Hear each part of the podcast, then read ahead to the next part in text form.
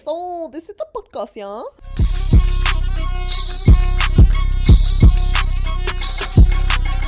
No, but really, guys, this is the podcast. This is two chickpeas in a podcast.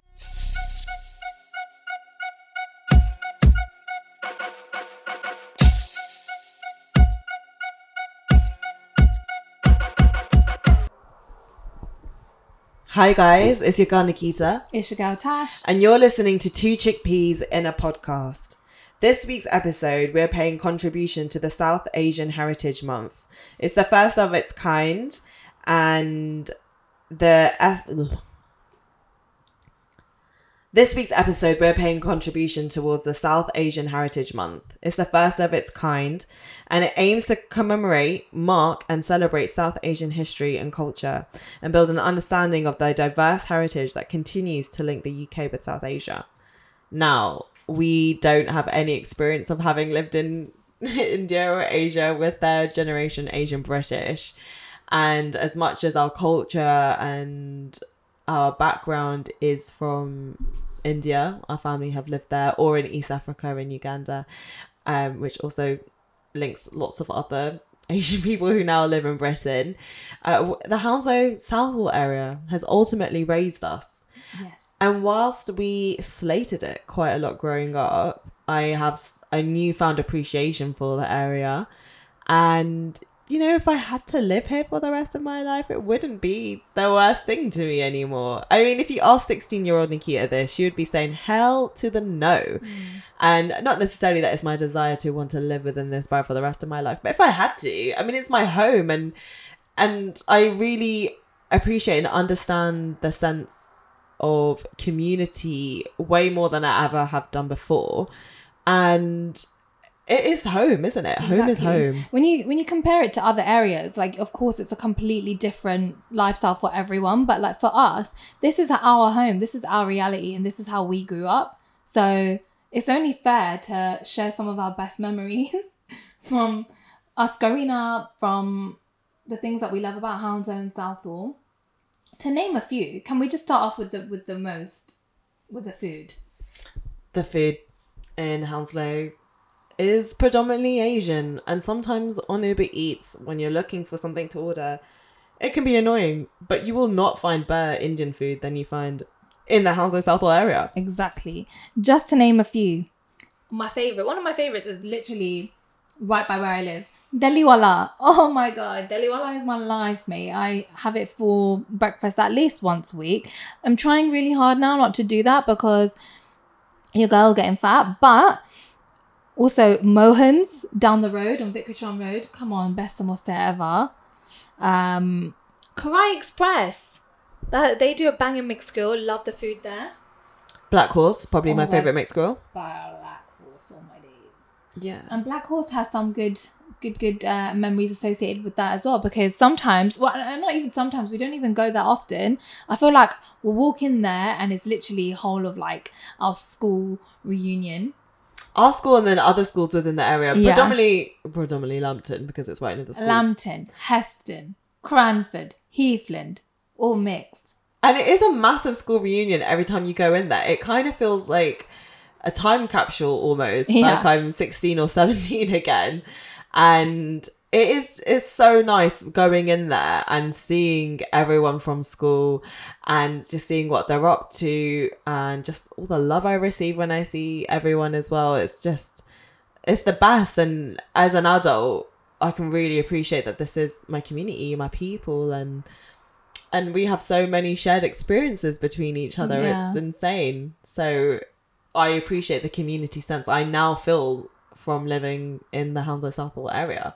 Especially like when you see how how well people are doing and you're like wow i can't believe like that, that with this age and time has gone by so quickly. Whereas like you know people are now like homeowners or getting engaged or thinking about like how they're going to expand their business. And you know just more just 10 years ago we were buying a ticket to like all these under 18 underage 18 parties like that was like the biggest thing in our lives Oh at the god, time what is it called? Nasha Nasha Entertainment, and aka AK Entertainment. Oh, oh my god.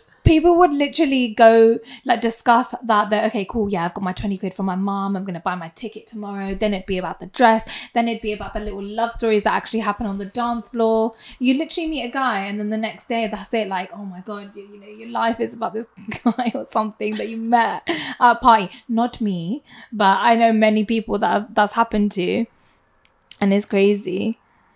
But even little things so I mean, I think I appreciated the Hounslow Southall area when I had lived in Birmingham. Not to shade Birmingham, but it was just a real shock to me, I think, having going to live there, sorry.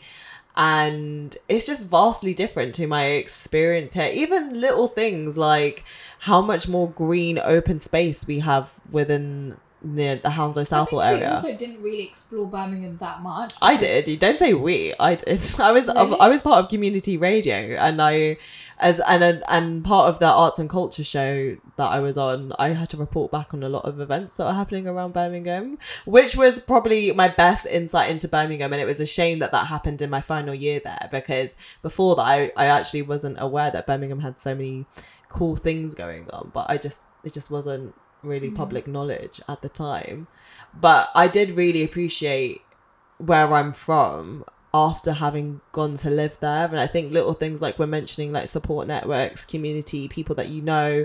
I mentioned green spaces, but I think that's because a lot of my time growing up in this area, it was just so easy to grab a mate, mm. go Osterley Park, spend your whole day there doing God knows what, and then you come home and, and see your family. Like it just, it's a lot of my memories and my identity. Yeah. For me, a lot of it is like, yeah, like that. But a lot of it's like the excitement of like going to hang out with your mates in like an area in within Hounslow or Southall. I remember like we used to go do shisha quite a lot. Marwell Gardens, um, AJ's in Southall, very illegal. Didn't even have like an open window. Um, and we were like young. We were young. young um, and foolish and and but all yeah, these good times like it was just such good times you know and now we're adults. And yeah like we're adults but like i i'm having a different appreciation for Hounslow now it's more like pubs and and chilling stuff. Like you can't even go to the hare and hound without seeing at least two three people that you know. But also we've just gone through a lockdown as well so it's not like we could physically have gone anywhere else outside of this borough. And even though lockdown has eased i think a lot of people are still choosing to remain within mm-hmm. the area and, yeah. and expose themselves to people that you know they've only really exposed themselves to for most of this year and again, it's re-emphasized my love or newfound appreciation for the borough and the people who make this community. Um, long-standing businesses that have been within the Hounslow Southall area who are just well known. You mentioned Mohan's. I know Mimi's Dessert is a is a great community spot now. Yeah. Um, thinking about charities who do such amazing work within the area. There's the Hounslow Food Kitchen that provide um, food to homeless people, uh, charities like Friends of Hounslow Portage that mm-hmm. provide toys for children with additional needs to help stimulate their mind and their learning. Nishkam SWAT. Who do amazing work again, um, providing food and and uh, resources. Really nice, yummy, hot food for homeless people, and I think it's just, it's just a lot that like people aren't aware of it within our own Hounslow and Southall community.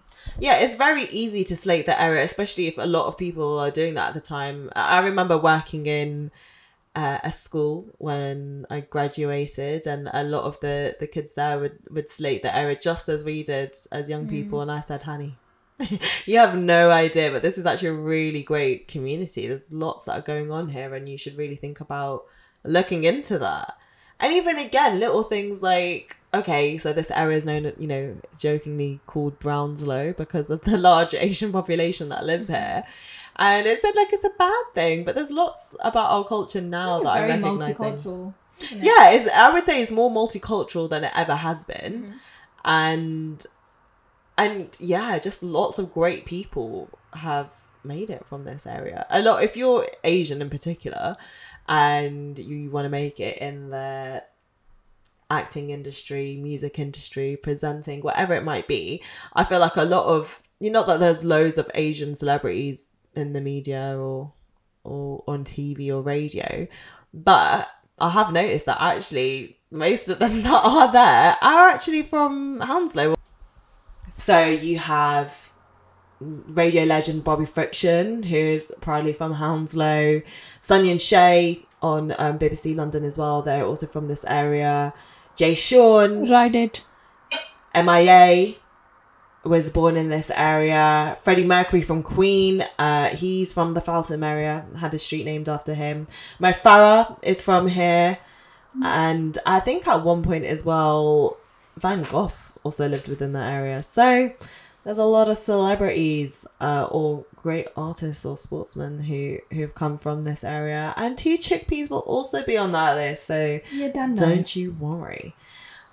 But yes, this episode is just paying homage to the area that has raised us and made us the people that we are today. And I speak with Rishi Gatore and Nikhil Garg, who have founded and set up Hounslow Wolves Football Club. And they talked to me a little bit about their experience of growing up in that area, also being third generation British Asian, and and the football club Hounslow Wolves. And I also speak to Pragna Patel from Southall Black Sisters. And this is what she had to say about growing up in the area and how Southall Black Sisters has impacted this community. And joining me now via Zoom is Pragna Patel from Southall Black Sisters. Thank you so much, Pragna, for joining me on Two Chickpeas in a podcast. Thank you for having me. No worries. Um, Thank you. yeah, so you can you just tell us a little bit about yourself? Were you born in the UK and and if not, when did you come to the UK? So I was not born in the UK, although I was brought up in the UK. So it almost feels like I was born in the UK. I was five years old I came from Kenya, which is where my parents lived. Um, and we, my father, as with most migrant men uh, of that period, came in 1964. And we joined, that's my mother and my siblings and I joined him in the UK in 1965. So I was only about five years old or so when I arrived in the UK. Um, I still remember the day I arrived. It was a cold December evening. Um, it was freezing, and I still remember being hit by that the cold, cold wind, and people staring at us and um, not understanding why we were being stared at. But I think it was a combination of us not having the right clothes on for the winter. Um, we were in flimsy dresses and flip flops, but also um, because we were Asian. But um, so um, I've I'm more or less been brought up here. I went to we first arrived. I think it was in Cricklewood, and that area, and then sort of lived in various parts of northwest London, Kilburn, Willesden Green, um, and then came to the surround Southall and surroundings in when I was about 14 years old. Uh, my father got a job at Heathrow Airport as a baggage handler, and we moved from living in Hounslow for a bit, but Cranford. I went to Cranford Community School, uh, but we moved. I continued to go to the school, but we moved from Hounslow to sort of the outskirts of Southall, border between Southall and Northolt, on the top of Lady Margaret Road. So yes, so I've kind of lived here all my life, lived in London all my life, um, grew up in this country, have seen the political changes, the economic changes that um, have taken place over the last 60 years or so that I've been in existence. And um, and the irony is the kind of racism that I experienced, that my parents experienced growing up in the UK, constantly being harassed and bullied at school, uh, being name calling was constant. My parents experienced a different kind of discrimination, not being able to get housing easily, not being able to get employment easily. having to put up with really terrible working conditions at work, um, and so on. So I've kind of grown up, you know, knowing what it's like to experience racism. And the irony is that, you know, racism is now back on the agenda, race is back on the agenda. Um, I remember during the 90s, late 90s and early 2000 onward, it was, you know, people almost went around thinking we were living in a post racial society, you know, post racist society. And it clearly, racism hadn't gone away, it was just different. Yeah, I think but I can agree that I was one of those people. Um, well, not that I was very old at that, you know, in the late 90s or, or the early 2000s, maybe like six or seven around, I think I was six or seven years old yeah. around 2000. And I remember thinking that racism is a thing of the past, especially even yeah going forward into into more of my teenagers as well um, around 2005 i really thought that was a problem behind us but yeah. 2016 has been another i mean if 2020 is bad i mean 2016 is another bad year in in my mind because of the introduction of of donald trump as president and, and of course brexit which i think has just ignited the racism. Yeah yeah, I mean, Brexit became a cover for people to come out and say the most racist things, the most xenophobic things, and to feel that, um, you know, there was no comeback. And it made racism acceptable. You know, the constant issue was, um, I'm not a racist, but, you know, um, immigration control, you know, means that um, you know we have to, we can only have so many people in. The, what people didn't remember, uh, what people didn't think about, was that um, the immigration controls are very racialized. Because what they, when they talk about immigration controls, who they're really trying to keep out is those that they believe do not belong here you know and there was always that racialized aspect. There is still a racialized aspect to immigration controls.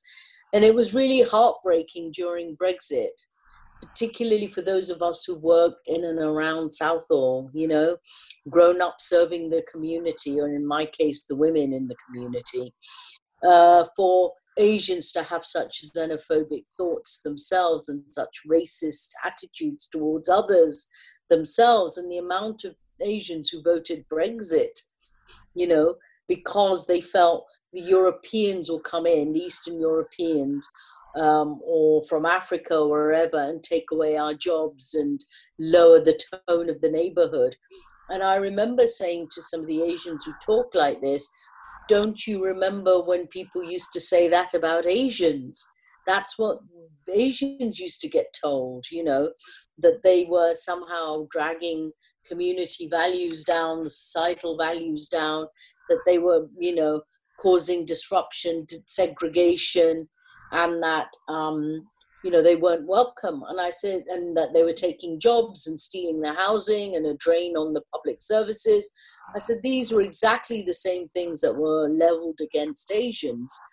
Um, but, you know, it's funny how how my migrants kind of when they make it they just draw up the drawbridge you know they pull up the drawbridge. And it's like we've made it but we want to make sure nobody else makes it.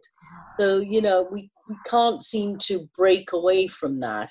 And at the same time you know even before brexit there were some terrible things the government introduced the hostile environment program you know and i remember challenging, along with colleagues at Southall Black Sisters, the ways in which um, the government had brought out. Do you remember those vans, those go home vans? Yes. And uh, the boards, the boardings on them, the, the kind of ads on them that said, if you are illegal, go home, you know. And and then there used to be, and in Southall, we experienced, um, you know, immigration officers going in and raiding businesses raiding, you know, uh, markets like Liberty Market, you know, raiding shops, looking, you know, raiding and fishing for illegal, so-called illegal immigrants, um, standing near Southall train stations, standing near bus stops, checking people's IDs. And I remember in Southall Black Sisters that many of the women that we work with are women who have insecure immigration status.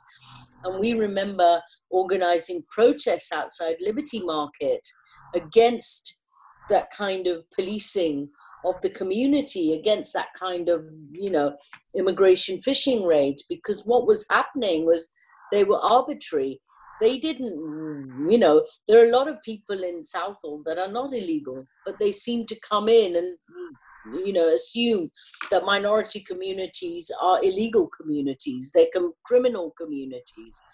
And so yeah, all the way that we perceive the i suppose the propaganda behind it the message that's being sent out in the media and into communities um and and, and it's what's creating this toxic view between ethnic communities that live. Yes. And I would say yes. Southall and Hounslow is a big melting pot. I think. Yeah. You know, I've I've sort of grown up in Hounslow, and you know we've been calling it Brownslow because it, you know, a, a, lots of other people refer um, our borough to that as well, just because of the heavy Asian population within the area. But I would say I'm I'm quite lucky to have grown up in a multicultural setting and yeah. exposed to lots of different cultures. You know, that's that's a that's a big big part of my identity and my understanding of the world, having been raised in Hounslow myself. Um, yeah. And it's. So obviously you've you've come to to England. I think was it was it seventy five that you came here? Five. So eighty five. 65 65 my sorry my apologies so 65 you've come and so then you you must have seen this community I mean, go through everything. I mean, all the changes that you you touched you, briefly sorry you briefly touched on your own experience with having faced racism within that area. Um, and then there was the Southall I mean the the first of the Southall riots in the 70s um, yes 9 was a very pivotal year in Southall uh, it's a very important year and uh, because it was the year when the community uh, men and women young and old you know all backgrounds all ethnicities all religions came out to protest against the presence of the national front which is a far right you know a fascist group that had decided to provoke the community by marching through Southall, holding a meeting at Southall Town Hall. It was an incredibly provocative act and um, and it was resisted. Uh, particularly younger generation who, you know, um, a second generation like me, uh, of men and women who felt that, you know, this is our home, that we don't want to tolerate this kind of racism. We're not going back because this is our home. What, what, where is home? You know, where do we belong? And, um, and that we belong here and we have a right to belong here because you came there and colonized our countries yes. and looted our countries and and you know um, stripped them of their wealth and resources. Um, so we have a right to be here and we won't tolerate being told that we're second class citizens. So you know young particularly the younger generation second generation asians decided to rise up against the national front and the and the racism that that you know experienced that was experienced. Um, and what happened was in the course of that, what is well known as a racial uprising, 400 Asian youths were arrested. So the, what you saw was massive criminalization of Asian youth taking place. We also saw the murder of Blair Peach by a police officer who belonged to a militarized unit, the Special Patrol Group of the police, um, and Blair Peach was killed. Was killed, um, and his the police officer who killed him, or officers who killed him, have never been brought to justice, even now.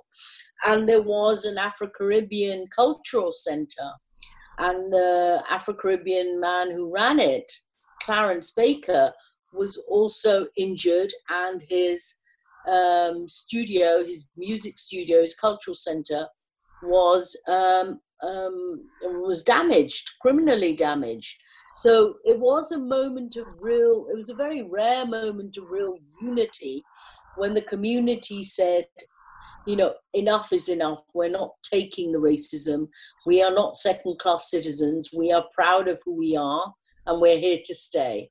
Now, those kinds of things had been said by Afro Caribbean communities, you know, but never by Asians. It was always assumed that Asians are passive and will just tolerate just about anything and won't say boo to a goose.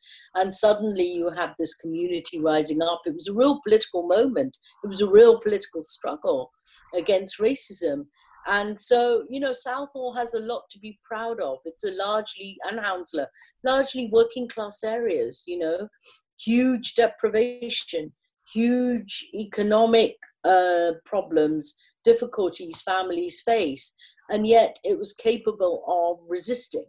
So there are moments like this in Southall's history where, you know, we, that we should be proud of and that we should never forget because, you know, they they are the struggles upon you know that lead to the kind of um, equalities that we enjoy now, you know, and so they're really, really important. And it was out of those struggles that Southall Black Sisters was born. Um, Southall Black Sisters, group of Asian, African, Caribbean, Middle Eastern women, came together to and were part of the anti-racist struggle in Southall. But they realized very quickly that as women, they weren't taken seriously in that struggle, that they were never uh, visible. And also, women's issues were never discussed. So, Southall Black Sisters felt the need to create their own women's space outside of the anti racist struggle, although we were also part of it to talk about other things that shape women's lives, that shape women's oppression, you know, and their status as second class citizens. So, you know, Southall Black Sisters challenging patriarchal values, um, challenging issues of domestic abuse, domestic violence, forced marriage. These are the things that we have gone on to do, you know, to challenge the ways in which women are treated in our society, in our communities, to challenge the idea that women shouldn't live independent lives and choose their own partners and choose their own careers and education. And so, um, you know, Southall Black Sisters is a feminist, anti racist, secular, anti fundamentalist organization and we have continued in that vein, although we now provide a frontline service uh, to support the many, many women who come to us from all backgrounds, um, all ethnicities, all ages. And the main issue that they present with is violence against women, all forms of violence that they face. They face domestic violence. They face violence because they've only given birth to boys and their families want girls. Um, sorry, want um, they've only given birth to girls, and their families want a boy. Um, they face violence because they're not seen to have brought, brought enough dowry into the family. They face violence because they refuse an arranged marriage.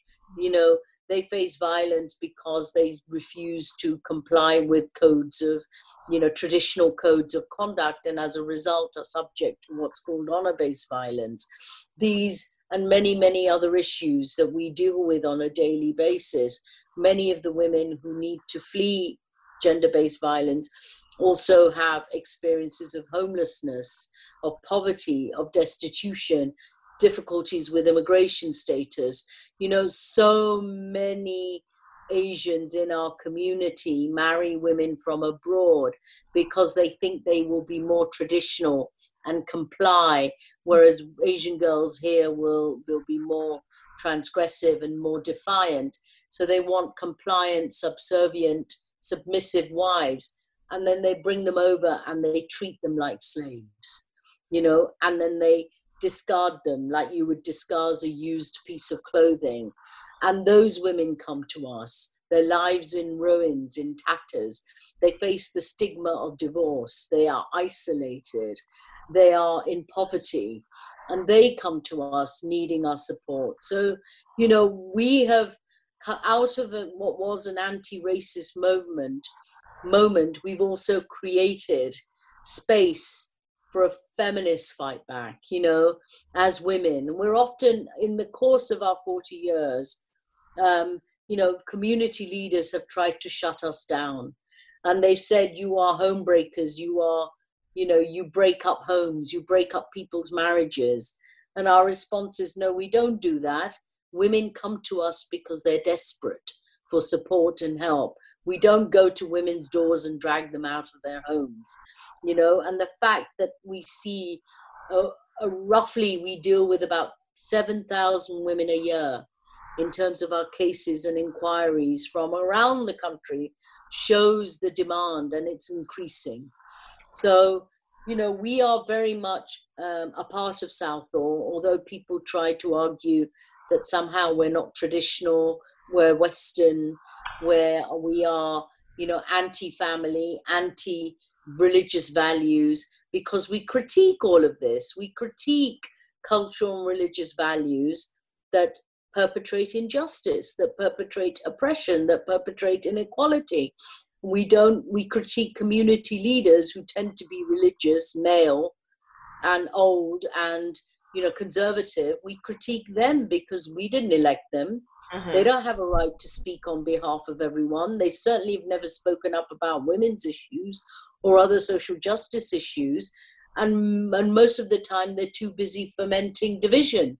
They're segregating communities. They, they are trying to impose strict, fundamentalist, rigid notions of religion on people.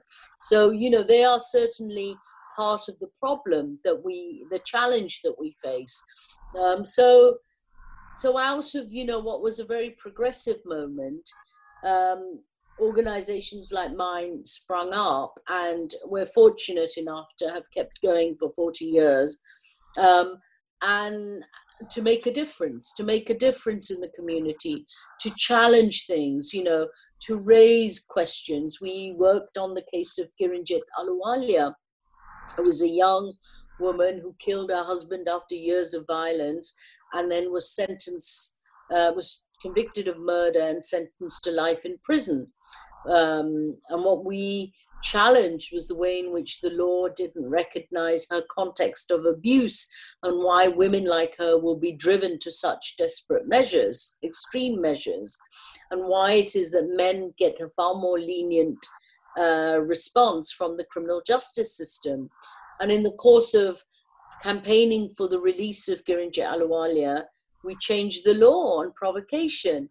We changed community attitudes you know we broke the taboo around domestic violence you know women are told to internalize the violence and to stay quiet because otherwise you're washing your dirty linen in public we challenged all of this um, and created better awareness. So you know these are really really important moments um, in the history of southall. And i'm proud to have been to have you know to be leading an organization that's creating those changes despite the fact that we faced such hostility within the community and I can only commend you. I, I, I can say, uh, working in a public sector job, um, working for children's services. I mean, I, I work for Hounslow Children's Services, and I, I, I can't tell you how many times a day we refer to Southall Black Sisters or, or working with a woman who is under your service and your support and protection. And the work you do is vital, pivotal, it is essential. I, I can't explain enough how much uh, this community would be even more broken without uh, or Black Sisters and and, and and just the impact it must have on on women as well to be able to come somewhere and receive support after going through such horrific abuse physically mentally mm. Spiritually. I mean this is how communities break down. This is how you create a broken society with with broken people almost. And if there isn't yeah. support like the support that we that we are so lucky to have um, in the Hounslow Southall area from Southall Black Sisters. I mean, there are loads of other areas who, who sadly don't have yeah. um, yeah. have organizations yeah. like Southall Black Sisters, and it, it is a, a real shame. You know, I, I, I can't express enough uh, how traumatizing it is to go through something like domestic violence. I mean, we spoke a lot about um, the racism that people felt um, uh, maybe coming to the Hounslow Southall area in the 60s and 70s and all the um, backlash that was faced then. But then it's also incredibly sad to hear within our own community that we're breaking. Yeah. We're trying to to you know sort of prove our right to be here, but then also carrying out quite horrific, somewhat barbaric actions within our own home, within our own communities and own yeah. families. How do we yeah. how do we fight against something and we're fighting with each other? It's it's it yeah. is uh, something that I've thought about a lot. Something that I've somewhat well, I've some not somewhat something that I've not really spoken about before, but have gone through myself, and yeah. uh, and uh, yeah, now forming my thoughts and experiences or now being an adult and having gone through that as a child and how this is affecting me moving on moving on into my own adult life um I, again this is why i can't stress enough about why southall black sisters is, is so so so important to the, the to the women in in the community. I think um you know what um and still like you said there's not enough services like ours everywhere. And it was really really um, upsetting for us during this covid pandemic you know where um, it's even harder if you're facing abuse to get out of it because you're supposed to be locking down in the house.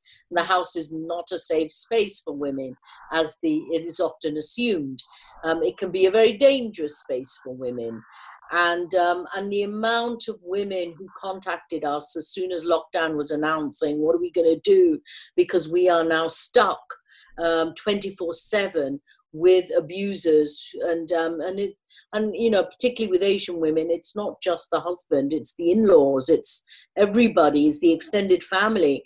And in those situations being imprisoned in the home feeling suffocated because you know sometimes even if you're being watched and controlled, you might get down to the local GP, or you might be able to go drop your kids off at school, or go shopping. You know, pick up a few groceries. In the lock during the lockdown, none of those things are possible. So the interesting, um, the thing that the women most think, the, the most important thing the women kept telling us, the most common experience was the psychological abuse, the psychological impact and if people have lived in this lockdown and have felt suffocated, then imagine what it must be like if you're in an abusive environment and that is not a temporary situation, it's permanent. That suffocation, that control, that coercion is permanent, you know? And that's what it's been like for a lot of women. And sadly, we um, had a case of a woman who committed suicide in those circumstances because she felt there was no way out for her. She was stuck in this home with her husband, uh, her adult children, who were both boys who turned against her, and her in laws. And she did not feel that she had a way out, and she hung herself. That is the that is you know the the reality. That's what we're really talking about. Now, if that is within our own community, yes, yes, and you know, and that that we have to shine a light on these practices.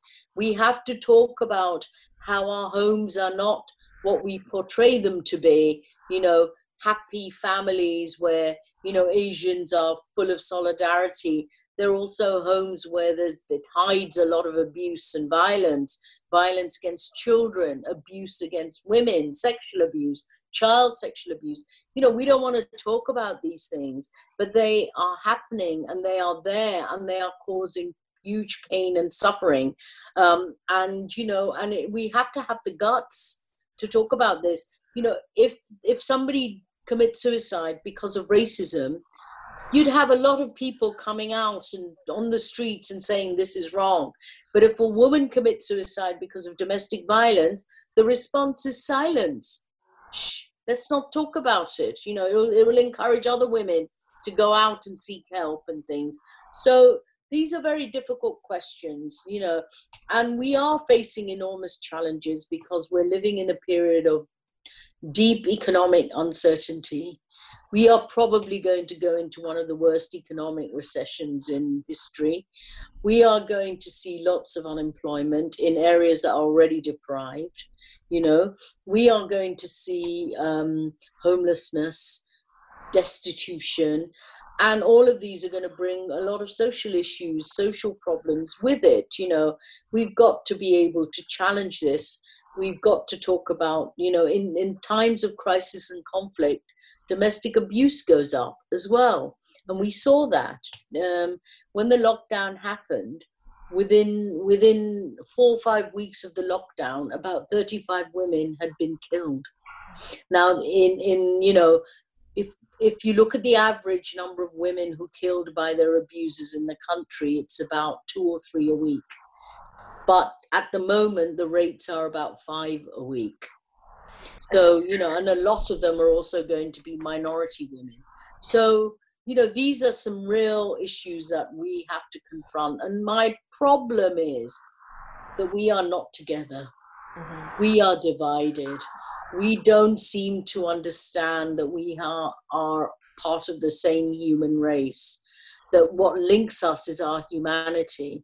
What we want to do and what we allow our politicians to do and our community leaders to do is to divide us. It's not just the government and the state, our own community leaders, our religious leaders. They want to divide us. You're Muslim, you are Hindu, you're Sikh. We can't mix. And you know, and the kind of religious values they want to foist on us are values of intolerance are values that lead to injustice and inequality, particularly for women. You know, you can only dress in a certain way. As a woman, you can only behave in a certain way. You can only think in a certain way. You can only live in a certain way. This is what fundamentalism is. We have grown, you know, for the last two decades, we have seen fundamentalism among Sikhs, Hindus, and Muslims on the rise you know, on the rise and they feed off each other. So when they're not busy attacking each other, they're attacking internally the women, the sexual minorities, the gays, the lesbians, the you know other religious minorities, and we're allowing that. We're allowing that because what that does on a personal level, it dehumanizes us. It pits neighbor against neighbor. You know, it tells us that we can't live together. Now, you know, how is it possible that in this day and age we can have vigilante groups of Sikh men going into gurdwaras and disrupting interfaith marriages? What is that all about? What are they trying to do? You know, by controlling the way people live, controlling their mar- who they marry, you know, what they, how they live. Um, how is it that in this day and age we can have Hindu fundamentalists trying to stop exhibitions of artwork where people are exhibiting what they have created and whether and and and being irreverent. Why do we why is our religions not big enough to absorb critique absorb dissent absorb questioning yeah. This is this is my issue when when people try and say that you can't question religion. Uh, why why not? I mean is there to, to sort of be questioned? Yeah. why are we blindly following something? And I, i've i've mentioned quite a lot over previous episodes within the podcast how uh, religion no culture sort of hides behind religion to try and their message and making it a religious one saying that it's the word of god when actually if you look at all the religions like sikhism islam Hinduism, at its core, it has a message of love, of unity, of, of peace, of, of trying to create a better world, of loving your neighbor. So I find it astonishing how how culture is hiding behind religion, and and you know that's how that's how we have patriarchy really. Uh, mm and all these other um, injustices that we face within our communities and, and our religions and, um, and the discrimination that we face. And I feel like the only way we'll move forward uh, is is through solidarity, is through coming together. And I, and I hope um, you know this conversation is heard by a lot of people and then further conversations continue to happen what can we do what can we do to change this i mean i I've, I feel quite incredibly lucky to be creating this podcast at a time when I feel a lot of third generation Asian people are are really standing up for themselves and saying we're not carrying out these toxic practices anymore. This has to change. We are going to be the ones to do it. But we could not have done it without women like yourself paving the way for us, even giving us this much of a voice or um, this much of a of um, you know progression you know how how much further behind would we be in society and in life without organizations like Southall black sisters we would be completely lost um so we we well i hope to carry on the, the good fight and um and and to just keep having conversations and talking to people and challenging people and standing up for yourself you know mm. um this is the only mm. way we're gonna do it and I, I think it's a generational uh, I think it's generational trauma when you see women not stand up for women in our own communities. You know, when you were talking about how, you know, not only is a woman be, maybe facing the abuse of her perpetrator, who's her male partner, but also, you know, their family, you know, the brothers and the sisters and the mother in laws and whoever else it might be. To, absolutely. And it's, and, it's, and it's because they've, you know, these women themselves have grown up yeah. bought one thing or they've gone through their own pain or trauma and they feel like it's righteous karma that you know this daughter-in-law of theirs also experiences what they've experienced. It's almost like their rightful inheritance almost to, to, to, experience this. And it is like you said you know the, the psychological abuse of how women even come to this state of uh, mind and um, you know, women. I mean, just talking to yourself, your strength really, really shines through. I mean, it's it's it's powerful. It's infectious, and I, um, you know, sadly, not all women can have the voice and the strength that you have because of the experiences that they've gone through. But I'm so so grateful for everything that you do for this community, for what Southall Black Sisters stands for, and um, and for yeah like i said just absolutely everything you're doing to support young women and and give them somewhat of a better life well uh, you know nikita i think listening to you there's so much hope um, I think you're absolutely right. There are people like you in the and the third generation of Asians, particularly, who are going to hopefully break barriers, more barriers down, and change things and you know, as long as they have the values, the kind of values that you're talking about, there is so much hope. There is so much to look forward to. There is so much strength and and beauty, and you know, in in you know, in, in what lies ahead. Um, I'm I'm not going to uh, romanticize the fact that there are also you know third generation asians who completely turned the other way.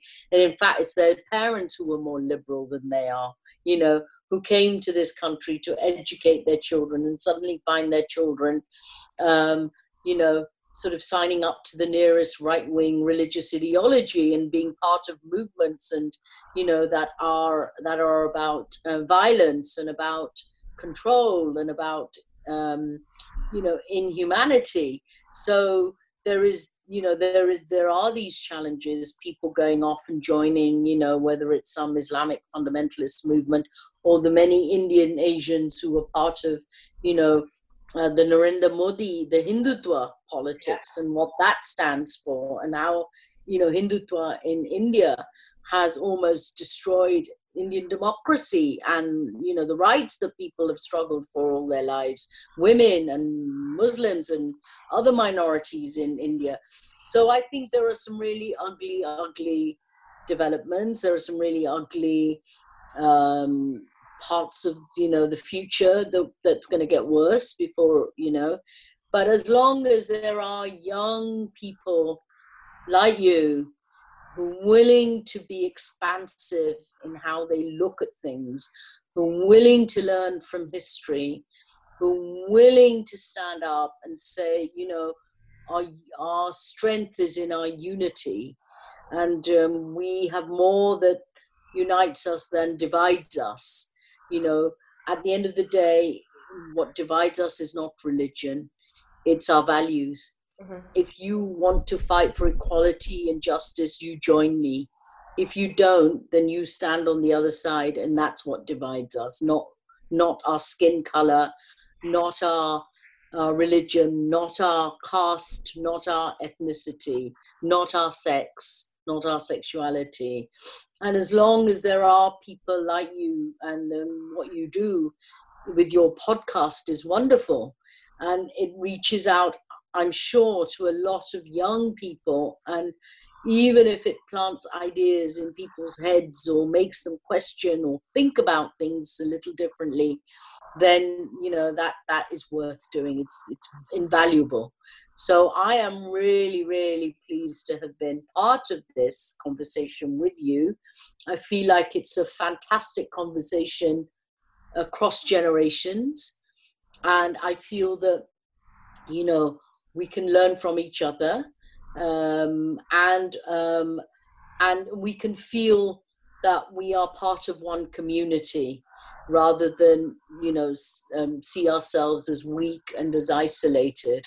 And that i think is really really important. So you are also to be commended and younger generations who are trying to you know maintain values and trying to use brilliant technology uh, way technological ways of getting messages out and and getting conversations going. So you know it's really really important work.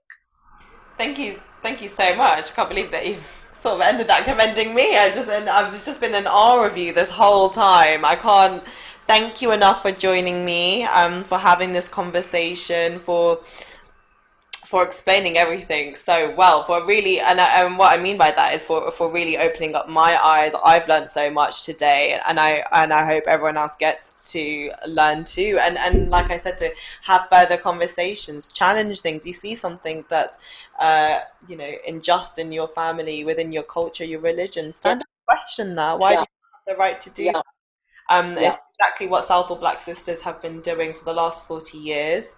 Um, we're so I'm so grateful for everything that you've done for our community. I mean, hopefully we won't need Southall Black Sisters in the next forty years. Yeah, I hope so too. Yeah, hopefully. But until then, I'm incredibly, incredibly grateful for the work that you do and the impact that you have on the community that I've I've grown up in. So thank you so much again. Thank you, Peter. Thank you. It was a pleasure and an honor to be invited. Oh, the honor's all mine. Thank you so much. Thank you. And now we hear from the founders of the Hounslow Wolves Football Club. They have a vision to create an inclusive and collaborative safe space for all. Currently, I'm joined by the founders of Hounslow Wolves, Rishi Couture and Nikhil Garg. Hi guys, welcome to the show. Hello, hello. Hey, thank you for having us. Hey, so you guys have been born and raised within the Hounslow area, is that correct? Yep. Yeah, yeah. Been here your so. whole lives, right? Whole life, yeah. Pretty much. And you don't mind me saying that you guys are 26? 27. 26 and 27. old. yeah. And now you guys have founded Hounslow Wolves Football yes. Club. Yes. So tell us a little bit how this even came about, and what you what you hope. The Give the true story, Nix. yeah, we want the full tea. um, so yeah, for the last couple of years, I've been playing 11 side. Um, and, uh, and we met at a uh, friend's birthday. Uh, October last year, so 2019. Oh wait, so you guys only met each other? no, no, no. We knew each other way okay. before that, but we met at the, at the party mm-hmm. after a few drinks down. Um, Rishi sort of put the question toward me, just saying, you know, he's, uh, you, you know, should we start up uh, a football club? And at the time, I was just looking at him. I, I still remember this actually. I just looked at him, just a bit confused. You know, like, is this actually what you want to do? Like, are you joking? Or not? Like, do, do, you know what I mean? I, we, I just didn't know whether to take it seriously or not. Um, and then kept saying it a good three or four times. And I said, all right, cool. We'll, we'll have a conversation about this in the new year, because October, the the football season had just started. And there was no point really doing anything at the time, so I was like, all right, cool, we'll, we'll have a proper discussion about it in the new year. Um, and uh, and then I think in February we had another brief discussion about it this year, and, and I was going away on holiday in March. So then I was like, okay, cool, let's just wait till I get back, and then obviously lockdown happened, and and we sat there and thought, right, there's not really a better time to do it, is there? Uh, yeah, having said that, COVID is probably the best thing that could have happened for, yeah. uh, for us. Yeah, so many great ideas and new companies, and just I think people have been a bit more willing to put their ideas into practice because you yep. did have that much time and space to yourself, which is quite unique. We don't really have that. Yeah, absolutely. Yeah, so, I mean, I mean, with with ourselves, I mean, there was nothing open, or, or so we couldn't actually do any sort of um, legitimate stuff or, or get anything in terms of licensing or regulation. We couldn't do any of that. Um, but we just sort of started putting our our sort of idea in motion, um, and we started we sort of started speaking to certain people, um, you know, who who had a bit more knowledge about it and who could possibly help us. Um, and uh, by the way, I'd like to give a shout out to Sanjit and, and Aaron, both been a massive part of this for you know helping us through all of all of the building for the last three four months. It's been crazy. It's been Yeah. absolutely crazy. And um, obviously, you know, June, July, once things started opening, then, then we started getting the ball rolling, you know, properly. But until then, it was just all sort of, you know, all in the background and, and all just word of mouth and, and just talking about it as opposed to actually doing anything at the time because we couldn't do anything. Everything was on lockdown. Couldn't leave the houses. I think Um, if you look back, probably two months ago, we only had about nine people interested in actually joining. Yeah, I mean, Um, we, we only had a couple. We had only spoken to our close close group of friends and just seen who would be interested because we play football Sunday on Sundays, sort of seven sides and five sides, and we've got a few friends who might might have been interested. So we sort of just tried to speak to them and see who would be interested. Um, and even at the time, we kept saying all the way up until about maybe three weeks ago, two weeks ago, that our aim this season is just to get eleven players on the pitch because we, we didn't even think that you know we would it would be possible to get any more. We didn't know where to start or anything like that. Um, Yeah, my experience is probably a little bit different to yours, Nick. So Nick has obviously had the sort of eleven side experience or Sunday league football. Yeah. I'm pretty much a, a hockey player, so I played hockey at a fairly decent level. So I, my sort of experience and knowledge was how to run a club, or my view of how to run a club. And I thought Nikhil's experience actually being in the team, and then as well as Sanjay and Aaron's experience of okay player management, people they know who they can get in. It's kind of like a good mix. a good mix of people to have together and They're different skill sets coming together. Yeah. Yeah, I mean, I come from a financial background as well. So in terms of in terms of, of all the club, the background work for or for the club in terms of admin, financial, etc. I've looked after that, and Rishi looked after the more the more social aspect and the marketing side of things. Um, and and then the boys Sanjay and Aaron have, have looked after the, the more player management and the actual football um, on the pitch. Um, so it's been a good mix, and, and we've worked really well together. To be fair. That's amazing. So then you guys, I would say, I, I know you guys can't really remember too much, but I would say maybe I think I saw the first post about Hounslow Wolves sort of being announced maybe two or three weeks ago. That was when it was Yeah, and then first you guys kind of like launched it and was like, yeah, trials are like what in two days or something after I that. think we Yeah. left it a week, didn't we? Yeah, Yeah. I think we launched on a weekend and we said trials are going to be next Sunday. We gave ourselves one week to just try and get as many people. Yeah, Yeah. Um, and did not expect the response we did. Yeah. So what Um, kind of response did you get? so on the first day we launched, obviously, so me, Aaron, Rishi, um, and Sanjit, all four of us, we um, just put, posted it onto our social media personal pages, and we've all got roughly around 400 followers, 500 followers. Sanjit maybe a bit more, um, and uh, and we just tried to get it out as much as possible, um, and then a, a few close friends also got it out on their um, Insta pages. Um, and next thing you know, it just blew up. I mean, some Yeah. some people within the community who have quite a large following or quite well known within the community started following and started reposting and sharing. Um, and uh, and at that point, everyone wanted to kind of jump on the bandwagon. And we ended up getting about 300 plus shares on the post we put out. Yeah. it's, Yeah. it is our most talked about Yeah. and our most. If you look on the insights, even now, it's ridiculous the amount of people who've shared it and, and posted it and, and actually seen it, talked about it, etc.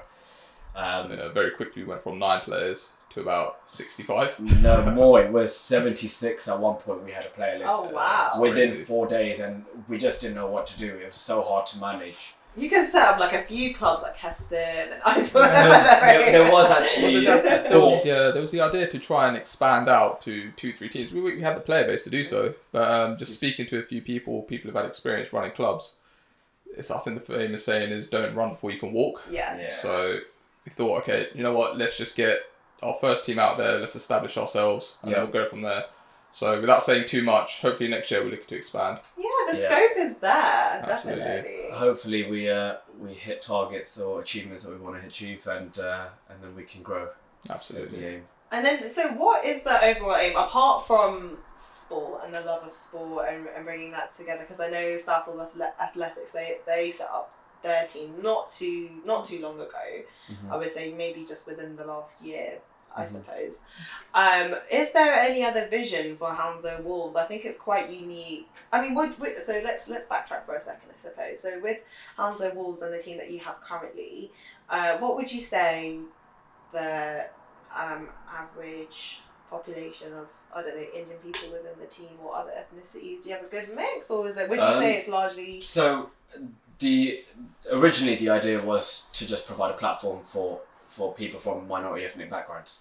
That was the original plan. It was because I played football in you know for the last three years, eleven aside, and I used to play up until I was 16, 17 as well. And every sort of team that I played for was predominantly dominated by by white backgrounds. Um, and as I got older, slightly more people from black backgrounds came along. But generally speaking, from Asian, Chinese, Japanese, just just generally Asian in, in general as a broad subject, mm-hmm. just there it was it was very rare to see an Asian player on the team. Yeah. Even now, only a year ago, I, we would very rarely come across playing against other Asians uh, in another team. Yeah. Um, and uh, and we play in the Middlesex League, so you know all the teams around us or, or in the league are, are from around the area, right? Mm-hmm. Um, but there just didn't seem to be that much of interest, and we weren't really sure why. Whether it was because um, they just enjoyed staying within their friendship circle, or whether they didn't have the means to play, or or we, we just weren't sure what it was. Um, so the plan was to to try and just create something for the community where everyone could come. Everyone is first a aware of, of exactly who we are, what we do, and you know that there is a football team that's very open, and you know you can come down and, and train and participate. I mean, we had people signing up who hadn't played football in three, four years, and that's the kind that's that's what really made us happy because the people who those sort of people would probably have gone another six, seven years without playing football, uh, or just gone into their nine to five sort of jobs um, but they've seen they've seen something online and they've thought, right, let me just apply and let me see because I want to get involved. Um, so from that point of view, you know, it was it's good to it was good to bring across a, a people from every sort of background. Yeah. Um, and now when we look at the team, we've got yeah, it's predominantly Asian, but there is still a mix of people. Yeah. Um, and I think that's key, you know, with uh, with players on the pitch. So it is a space, a safe space for everyone, and, yeah, yeah, and all abilities. And it, it sounds like you. Everyone's welcome at Hounslow Wolves. Yeah. Very much. that should be the slogan. I mean, we're, we're more of a football team for the community. Yeah. We, to be honest, we haven't seen. I remember when I was younger, there was a bit more noise about Southall United and and them growing up to be um, an established football team. They had their own pitch. Um, I'm pretty sure they had a mention in Bend It Like Beckham as well.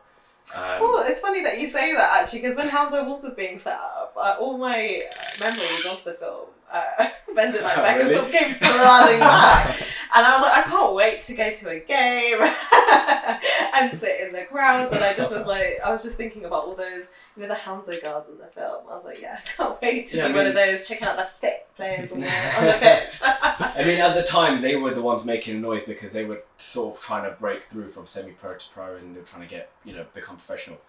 Um, and uh, and obviously, a long-term goal here is to to give a platform to the young boys that play mm. um, and try and get them on the map, you know, or, or try and make them noticed, you know, when they probably wouldn't be otherwise, otherwise playing seven side or five side. Um, and and the aim is just to try and help them grow as individuals. And is there like an age range within the team? So you have to be like a certain age. Yeah. So or? at the moment, this season, we've it's just purely adult football, so eighteen plus. We don't really age discriminate, but so eighteen plus though, so you could be in your thirties and want to. Yeah, so I mean, we did have. Yeah. We have we have people. we had we had so. yeah we've got people this yeah. so far who we cut down to our final thirty man squad, and we've got people who are in their, their late thirties. So we've got even got some people in their early forties, and we've got some people who are just fresh eighteen.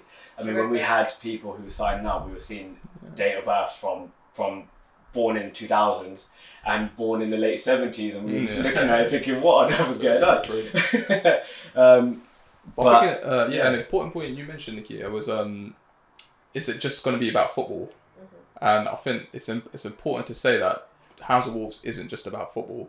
it's actually just about bringing the whole community together. Yeah. Whether that just be from the photography to social media to just helping local businesses out. Instead of me, Nikhil, Aaron, and Sandra just running this off us four, which we, we could do Yeah. potentially, we've brought in everyone we know who's good at what they do, just making a whole massive team and trying to get everyone who's in this sort of industry some social exposure. For example, social media.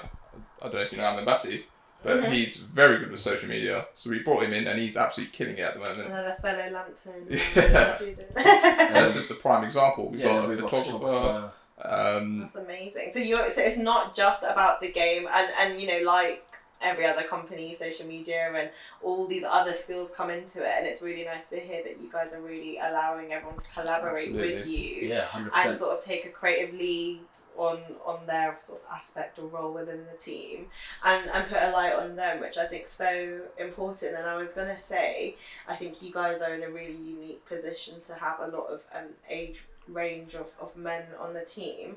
And uh, one of the things that I constantly think about um, within the Asian community, I know it's a space for everyone, uh, but one of the things I and, and, every community actually, so it, it does it is applicable here, um, is men's mental health, and I think that's so. I think it's great that you have such a great um, variety of, of men on the team because I think this could really be like a great space to talk about other issues or or a space for men to sort of explore issues that they wouldn't necessarily feel comfortable doing within a family setting or with maybe other females, um, and that's what's so as unique, I suppose, about Hounslow Wolves, and then and obviously your vision for what you want it to become. You know, you've not just said, yeah, okay, it is a football club, but it's a community Mhm. aspect, which I think is really exciting moving forward. Um, just because I think you guys can already see how much everyone else's input already has um, such a massive impact on the team. Yeah, I mean, our league just got released two, three days ago. And speaking to a few people, some of them don't even know some of these uh, teams around the area. So I didn't know Osterley had a team. I didn't know Hounslow had a team. I didn't know Heathrow had a team. Well, I know Heathrow had a team because of you, but there's a lot of teams around the area which no one has any idea about.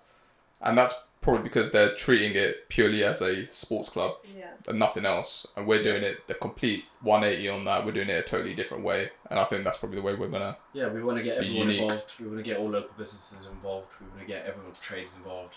Try and help out as much as possible, um, and literally give everybody a platform um, to grow and, and to do better. Because there is that's is the aim. space for everyone, realistically. There is, yeah. And I mean, as the club keeps growing, um, everybody else who's part of the club will keep growing with it. Um, and, and that's our aim and, and our ambition moving forward. Well, it sounds absolutely terrific, and I know you guys are in early days, but it honestly just sounds so amazing what you're doing, and I hope it's inspiration to others who maybe have a few ideas from lockdown floating in their head to actually put something into practice because it's really, really exciting that this is happening. And you know, I I know it was like a men's football league and things, but I was like, yeah, I'm excited to go to a game, and, and you know, it's exciting to see that a lot of people that I maybe haven't seen for years, like Rishi, Yep. uh, it'd be really cool to come out and support. So, yeah, the two chickpeas will definitely be supporting Hounslow Wolves. Thank you very much. Please let us know about We'll get you a t-shirt. yeah. Yeah, yeah, I want to wear one. If you get guys get one design, Yeah, and definitely. um, yeah, it's just so exciting to see what will happen with Hounslow Wolves, and and great to see young men from the area really put something into practice. Yeah, no, fair enough. I mean, we do want a lot of people to come down and, and support the team um, and come and spectate. I know with COVID at the moment that uh, the uh, the pitches or security around pitches they're they're being a bit more tight about who comes in and who goes. Um, but uh, but hopefully once the season starts, then you know that will all uh, be gone, and um, and hopefully they will allow full spectators to, to come down and support. So where, where are you guys currently based? Where's your training base? at? Our home pitch is going to be at Cranford. Uh, training pitch is most likely going to be Cranford as well. Amazing. So yeah, Fun. well, two chickpeas will definitely be supporting Hounslow Wolves, and uh, if you guys have any matches coming up, we'll be happy to post and let the let the people know. Thank you very much. Thank you. Great, thank you so much for joining me, guys. Thanks, thanks, Aaron. Thank you. As much as people have somewhat slated the Hounslow Southall area, I could not be more proud to come from this area, having spoken to Pragna Patel from Southall Black Sisters and Rishi Katuri and Nikhil Garg, who have founded Hounslow Wolves Football Club. They are just a few examples of the many people that make up this community and the great work being carried out to serve the people of this community. Yeah, I think it's really important that we recognize a South Asian heritage within our own communities. I mean, we are predominantly surrounded by Asians, and it's really nice to see exactly what people are doing. And we probably still don't even know what everyone, what other things lie in Hounslow and Southall. And it makes me happy and proud to say that we are from here. And we hope that after listening to our episode today that you will take the time to look into things that are happening within your local area, how you can support local businesses, charities and events to bring the community together and rise together. So, for now, it's been your girl Nikita. It's been your girl Tash. And you've been listening to Two Chickpeas in a podcast.